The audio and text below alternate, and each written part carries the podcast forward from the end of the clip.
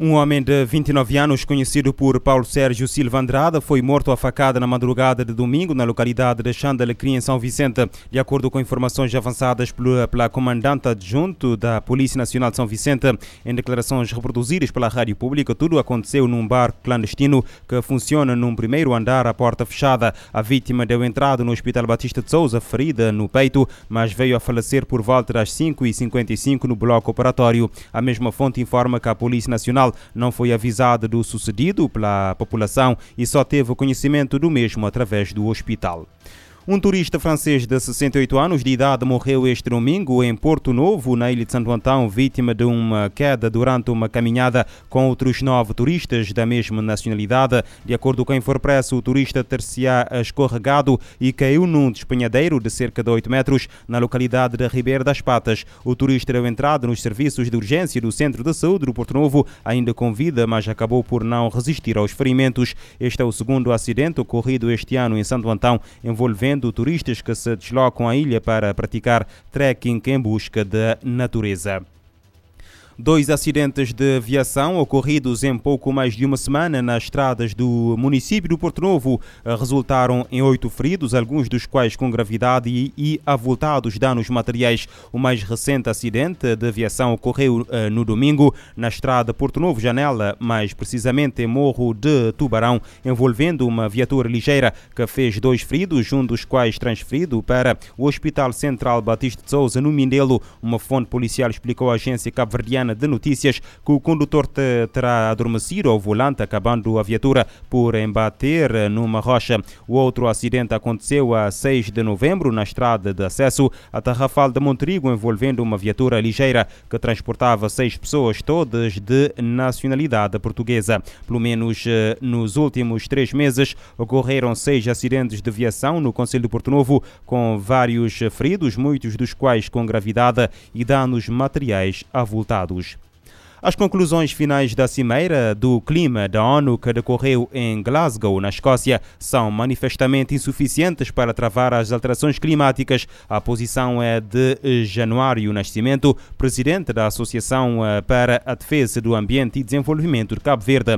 O ambientalista falava em entrevista à RFI em jeito de análise da COP26, que terminou sábado, com um acordo que tem como objetivo acelerar a luta contra o aquecimento global são manifestamente insuficientes. Confesso que eu não estava muito otimista em relação a essa conferência, porque eu já tinha participado no congresso do ICN e algumas dessas recomendações foram levadas para a COP mas eu devo dizer de qualquer forma, há algum avanço, retrocesso, mas o que eu posso afirmar aqui é que não é de facto ideal para resolver o problema das alterações climáticas. De qualquer forma, um acordo é melhor do que não haver um acordo. É preciso agora assumir os compromissos, tanto dos países desenvolvidos como os países em vias de desenvolvimento, para ajudar a mitigar esse grande problema das alterações climáticas.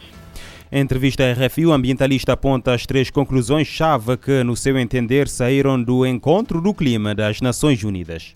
Para nós é muito importante a questão da adaptação, da mitigação e dos combustíveis fósseis. Quanto à adaptação, nós entendemos que a mobilização de recursos é muito importante. Tendo em conta a experiência do Acordo de Paris, não houve muitos avanços, mas de qualquer forma já há um esforço. O que é preciso também é que os países mais pobres também façam um esforço, embora não contribuam muito para a poluição, mas entendo que é necessário que haja esse esforço conjunto para que todos possamos avançar.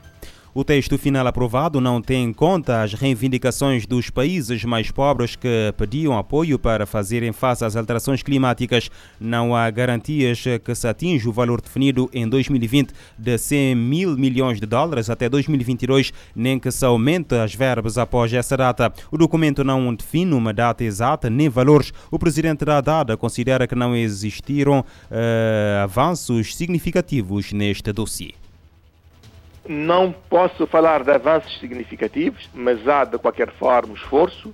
Mas agora, o mais importante que eu entendo aqui é que esse dinheiro que se apresenta, não sou muito otimista que esses grandes montantes que são apresentados sejam canalizados para os países que menos poluem, mas o que eu posso afirmar é que, de qualquer forma, há um pequeno avanço Claro que devido à crise mundial, provocada sobretudo pelo Covid-19, não se poderia também esperar grande coisa. Mas de qualquer forma há um esforço, mas o que eu entendo é que pelo menos aquilo que foi prometido que seja encaminhado para os países, mas desde que sejam apresentados projetos também bem preparados que possam de facto ajudar a mitigar esses grandes problemas.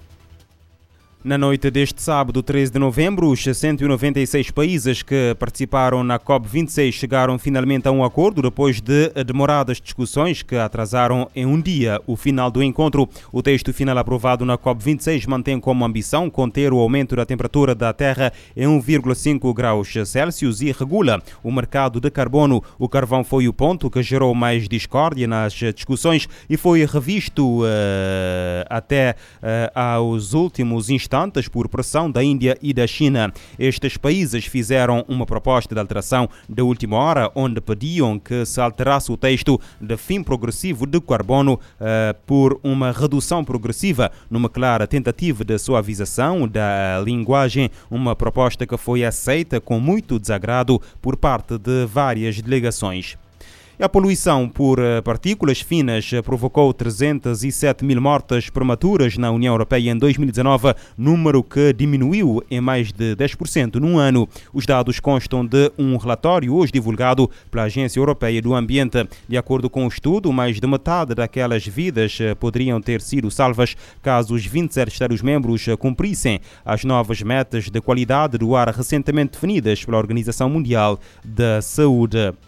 Mais de 45 mil crianças eh, foram libertadas de prisões durante a pandemia da Covid-19. A nova análise do Fundo das Nações Unidas para a Infância estima que mais de 261 eh, mil crianças estão detidas em todo o mundo. A agência da ONU afirma que 84 países libertaram menores desde abril de 2020 e faz apelo por reforma na justiça juvenil. Fundo das Nações Unidas para a Infância divulgou nesta segunda-feira que mais de 45 mil crianças foram libertadas de detenções desde o início da pandemia de Covid-19. As informações publicadas pela agência revelam que governos e autoridades de pelo menos 84 países concederam liberdade aos menores após abril de 2020. Na data, o Unicef alertou para o alto risco de infecção pelo vírus em lugares fechados e lotados.